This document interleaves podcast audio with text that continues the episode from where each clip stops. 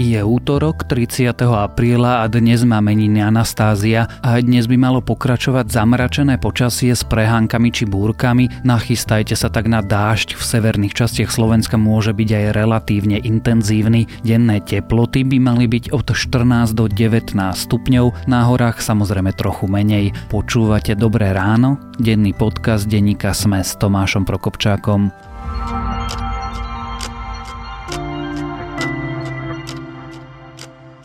A teraz už krátky prehľad správ.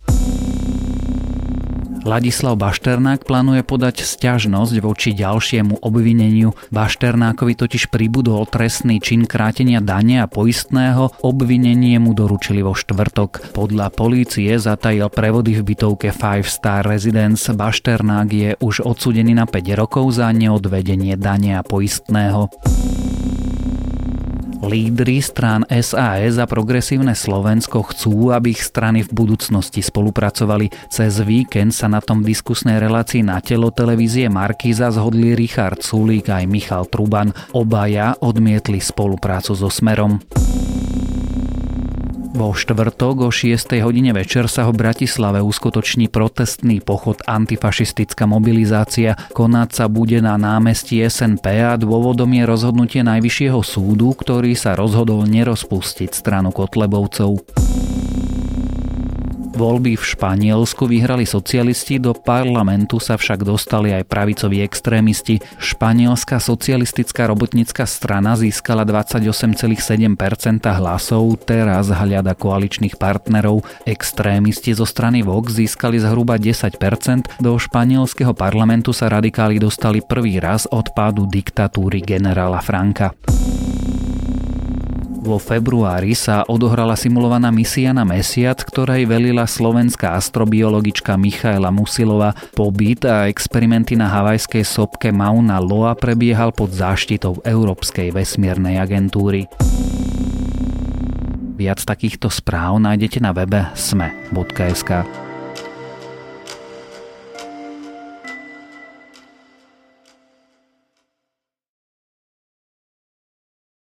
Najvyšší súd včera rozhodol, že Kotlebovú stranu LSNS nakoniec nerozpustí. Kotlebovci tak môžu v pokoji fungovať ďalej, napríklad sa ani nie o mesiac zúčastniť eurovolieb. Okrem tohto rozhodnutia je však rovnako zaujímavá aj argumentácia súdu. Vraj v princípe zlyhal žalobca, teda generálna prokuratúra, ktorá neuniesla dôkazné bremeno a vraj sa ukázalo, že demokracia sa voči podobným stranám dokáže brániť, veď sa pozrite na výsledky župných volieb v Bansko-Bistrickom kraji či na prezidentské voľby. Ako teda rozhodol súd, prečo môžu fašisti pokojne fungovať ďalej, čo to hovorí o Slovensku a o demokracii a to a zda predovšetkým, čo nás čaká, sa dnes budeme rozprávať so šéf-redaktorkou denníka SME Beatou Balogovou. Pečlený senát Najvyššieho súdu žalobu generálneho prokurátora zamietol a to z dôvodu, že žalobca neuniesol dôkazné bremeno na tak závažný zásah v demokratickej spoločnosti, akým je rozpustenie politickej strany.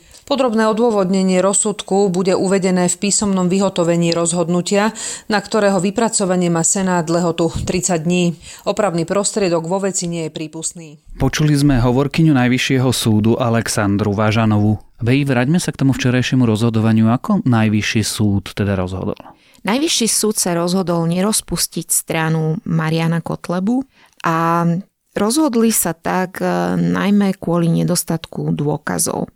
Toto rozhodnutie bude mať e, celkom vážne následky, lebo som presvedčená, že Kotlebová strana to bude používať ako nejakú legitimizáciu alebo argument, že oni sú štandardná politická strana, dokonca strana, ktorú každá demokracia unesie. Ale nie je to tak. A nie je to tak najmä kvôli tomu, čo ty si už v úvode hovoril, že najmä žalobca neuniesol to dôkazné bremeno. Napríklad argumentoval Čižnár tým, že e, sa snažia o vystúpenie krajiny z NATO alebo že presadzujú referendum o vystúpení z únie.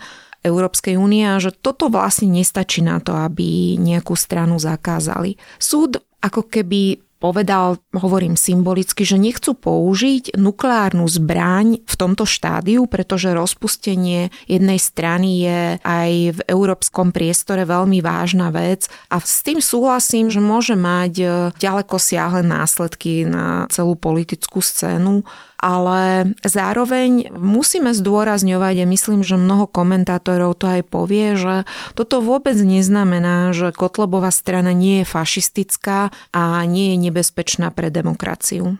Keď eh, ty si použila formuláciu o nedostatku dôkazov, to môže znamenať, že tá strana sa tak nechová, alebo vlastne generálna prokuratúra si neurobila domácu úlohu a neprejavila snahu dokázať, že tá strana je problém. Neurobili si domácu úlohu?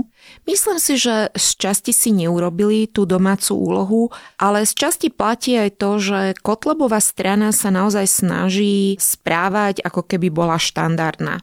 A naozaj sa deje aj to, že im veľmi ochotne pomáhali aj štandardné politické strany a politici, ktorí si začali adaptovať extrémistický slovník a tým pádom ako keby prehodili tie kritéria alebo tie látky v spoločnosti. Myslím teraz na komentáre na adresu Rómov alebo aj na extrémistický slovník alebo myslím na konzervativizáciu alebo na naozaj extrémnejšie názory, ktoré politici prezentovali. A tým pádom v tomto zrkadle aj ten Kotleba alebo jeho názory sa mohli zdať ako štandardné. Na druhej strane platí aj to, že Kotleba si teda vyzliekol ten svoj čierny mundúr milície slovenského vojnového štátu, obliekol si sako a chodí do parlamentu vlastne imidžom bežného politika. Je pravda, že nehajluje v parlamente a neposiela občanov do plynu. Ale to ešte neznamená, znamená, že mentálne ľudia, sympatizanti LSNS a aj ľudia, ktorí sú združení okolo tejto strany, neposielajú ľudí do plynu. Neznamená to ani to, že keby Kotleba mal väčšiu silu, že by neurobil rozhodnutia, ktoré by naozaj zbavovali časť obyvateľstva o ich e, ľudské práva. Neznamená to to, že on nerozkladá demokratické inštitúcie v tejto krajine. Čiže naozaj treba myslieť na to, že rozhodnutie tohto súdu žiadnym spôsobom nelegitimizuje fašizmus v politickej aréne. Znamená to len to, že na tomto bode, na základe tej žaloby, ten súd usúdil, že nemôže rozpustiť tú stranu a to, že koľko je v tom taktizovania alebo koľko je v tom naozaj úvahy, že akým spôsobom by to mohlo tej krajine ublížiť, tak to sa ťažko rozhoduje, lebo my sme neboli prítomní, keď e, sudcovia viedli tú argumentáciu. Ja si stále myslím, že je dôležité, aby tá strana alebo idei, ktoré zastáva Kotleba, boli verejne odsúdené. A Myslím si, že je veľmi dôležité dodať, že väčšina občanov si naozaj neželá, aby politické strany sa spolčovali s Kotlebom, čo po tomto verdikte ja odhadujem, že môže niektoré strany a politické subjekty podnecovať k tomu, že veď Kotleba nebol zrušený, tak môže byť celkom OK partner, ak ide o politické prežitie nejakej strany. To, čo sa deje v tej spoločnosti, je vždy zodpovednosť každého, kto tu žije a nechcete odo mňa, aby som komentoval uh, rozsudok Najvyššieho súdu Slovenskej republiky. Rozsudky ako advokát, ktorý to robil 15 rokov, sa nekomentujú, aj keď sa vám nemusia páčiť, ale sa rešpektujú, takže ja rešpektujem rozsudok Najvyššieho súdu ja nikdy so ľudovou stranou našej Slovensko spolupracovať nechcem. Myslí stranu Smer a SNS? Myslím stranu Smer aj SNS a potenciálne aj ďalších politikov jednotlivcov, veď vieme, že s Kotlebom sa po tajomky stretol aj Sulík. Jeden z dôvodov, prečo my sme s touto stranou odmietli spoluprácu je ten, že má vo svojich radov e, členov, ktorí tvrdia, holokaust sa nestal, Hitler vojnu nezačal, 6 miliónov mŕtvych židov rozprávka, to sú skrátka ľudia, ktorí to nemajú v hlave dostatočne usporiadané na to, aby mohli robiť politiku. A teraz samozrejme pán Čiždarin sa nadial veľa vody na mlin. Ako som povedal, túto stranu musíme poraziť v politickej súťaži. Konceptami, programom, ľuďmi, skúsenosťami a nie takýmito výkrikmi. Ale určite sa bude snažiť uh, LSNS byť užitočný v úvodzovkách aj pre tých politikov, ktorí by takýmto spôsobom lovili nejakú podporu v tom parlamente, ktorú nemôžu mať od zjavne demokratických síl. Na tom súde sa udiela ešte jedna zaujímavá vec a to keď e, vlastne Jana Zemková, predsednička Senátu, ktorý rozhodoval o zrušení alebo nezrušení tejto strany, citovala alebo čítala vyjadrenie toho Senátu. Ona, a teraz ju budem citovať, e, hovorila, že program strany rozvíja a konkretizuje programové ciele tejto strany a potom prečítala, že vlastne súčasťou toho programu je narobiť poriadok s ciganskými parazitmi a založiť domobranu. A povedala, že výrok výroky Kotlebovcov na adresu utečencov a imigračnej politiky sú ale zase paradoxne korešpondujúce s aktuálnou politikou vlády Slovenskej republiky. Ty si povedala, že ten súd nelegitimizoval fašistov. Ale toto vyjadrenie nehovorí, že vlastne extrémizmus je na Slovenskou novou normou?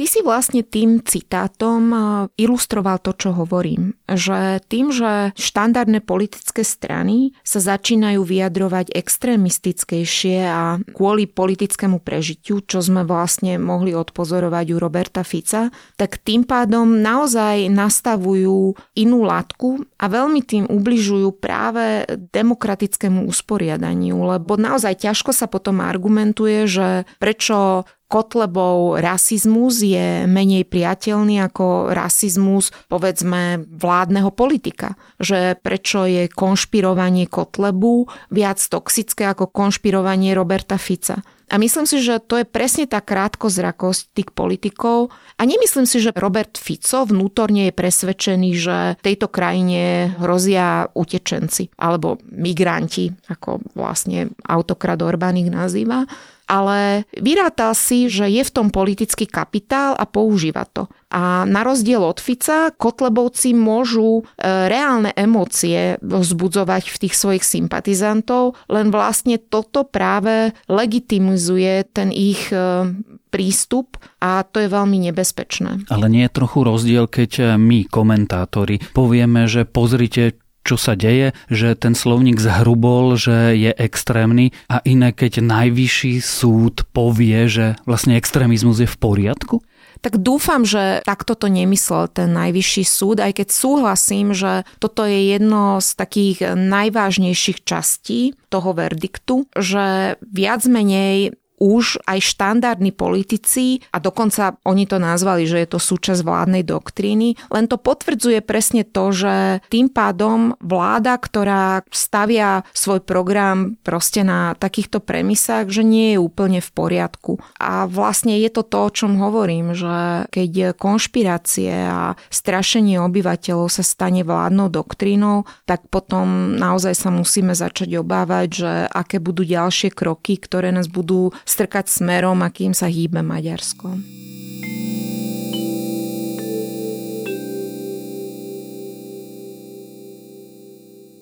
Vráťme sa o trošku naspäť. Ty, keby si rozhodovala subjektívne, rozpustila by si LSNS? Keby som sa pozerala na podstatu tejto strany a na to, že aký dopad táto strana mala doteraz na túto spoločnosť, a má podstatu a to, čo naozaj Kotleba podporuje, tak tú stranu by som rozpustila. Lebo myslím si, že sofistikovanejšia forma a akési kontrolovanejšie správanie neznamená, že tá strana nie je fašistická a že ciele tej strany sú zosúladiteľné s demokratickou krajinou. Najmä ak sa naozaj pozrieme na to, že táto krajina 15 rokov kráča smerom k Európskej únii a sme 15. rok členom únie, že tieto fašistické zoskupenia ako keby šialeným spôsobom hazardujú touto cestou a to len preto, že rozosievaním strachu alebo apelovaním naozaj na tie najnižšie pudy v krajine môžu získať určitú podporu, ktorá im umožní politicky prežiť. Oni sú vo svojej podstate veľmi hypokratické, pretože tvária sa ako antisystém, ale vlastne aj Kotlebová strana je už určitý čas súčasťou systému a žijú z peňazí daňových poplatníkov. Ak myslíme práve na to, že komu, akým stranám sa rozdávajú tie naše dane, tak e, aj toto je ďalší argument, že myslím si, že väčšina občanov tejto krajiny si neželá, aby strana Mariana Kotlebu proste dostávala akékoľvek príspevky zo štátneho rozpočtu čo nás dostáva k budúcnosti o ani nie mesiacu voľby do Európskeho parlamentu, možno už tento rok, najneskôr v marci budúceho roku nás čakajú parlamentné voľby.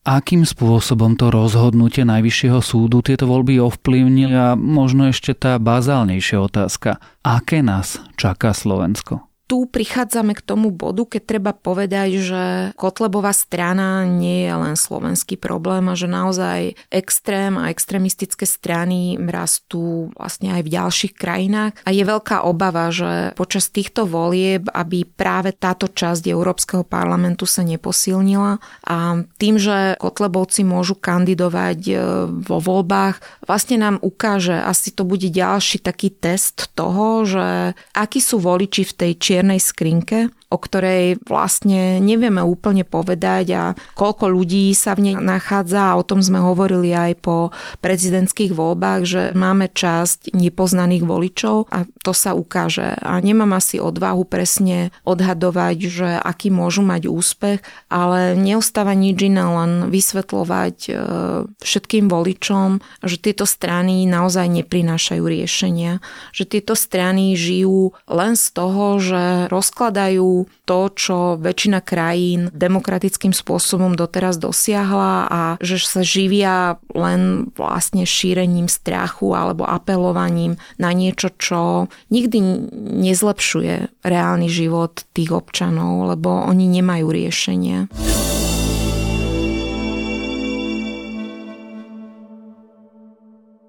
Najvyšší súd povedal, že demokracia sa vie brániť Ty hovoríš o stranách, ktoré ju rozkladajú. Vie sa teda brániť? Tak to je naozaj e, v rukách tých voličov, aj tých, ktorí boli doteraz pasívni, možno aj tých, ktorí sa na strany pozerajú občas ako na akože zábavnú show, Možno je to aj apel na voličov, ktorí sa rozhodujú na základe nejakých bonmotov politických, že je to oveľa väčšia zodpovednosť, lebo ak sa raz dostane k moci fašistická strana alebo strana, ktorá nemá šajnu ako riešiť tie najzávažnejšie problémy krajiny, tak vlastne tie problémy sa budú opäť využívať len ako retorické cvičenia, ale nenastane ako žiadne reálne riešenie. A v tom je ten test demokracie, že nakoľko je ten volič vyspelý a nakoľko to pochopil, že dnes je veľmi moderné a trendy medzi extrémom proste nadávať na systém len nemal by volič zabúdať, že jednoducho tieto strany nemajú nápad a nemajú program, ktorý by bol prospešný, myslím, len pre veľmi úzkú skupinu občanov a postupne by sa k tej skupine, ktorí sú utlačení a strkaní vlastne na okraj spoločnosti pridávali ďalšie a ďalšie skupiny. O rozhodnutí Najvyššieho súdu, ktorý sa rozhodol nerozpustiť Kotlebovo LSNS, o ohrození demokracie i o budúcnosti Slovenska sme sa rozprávali so šéf-redaktorkou denníka SME Beatou Balogovou.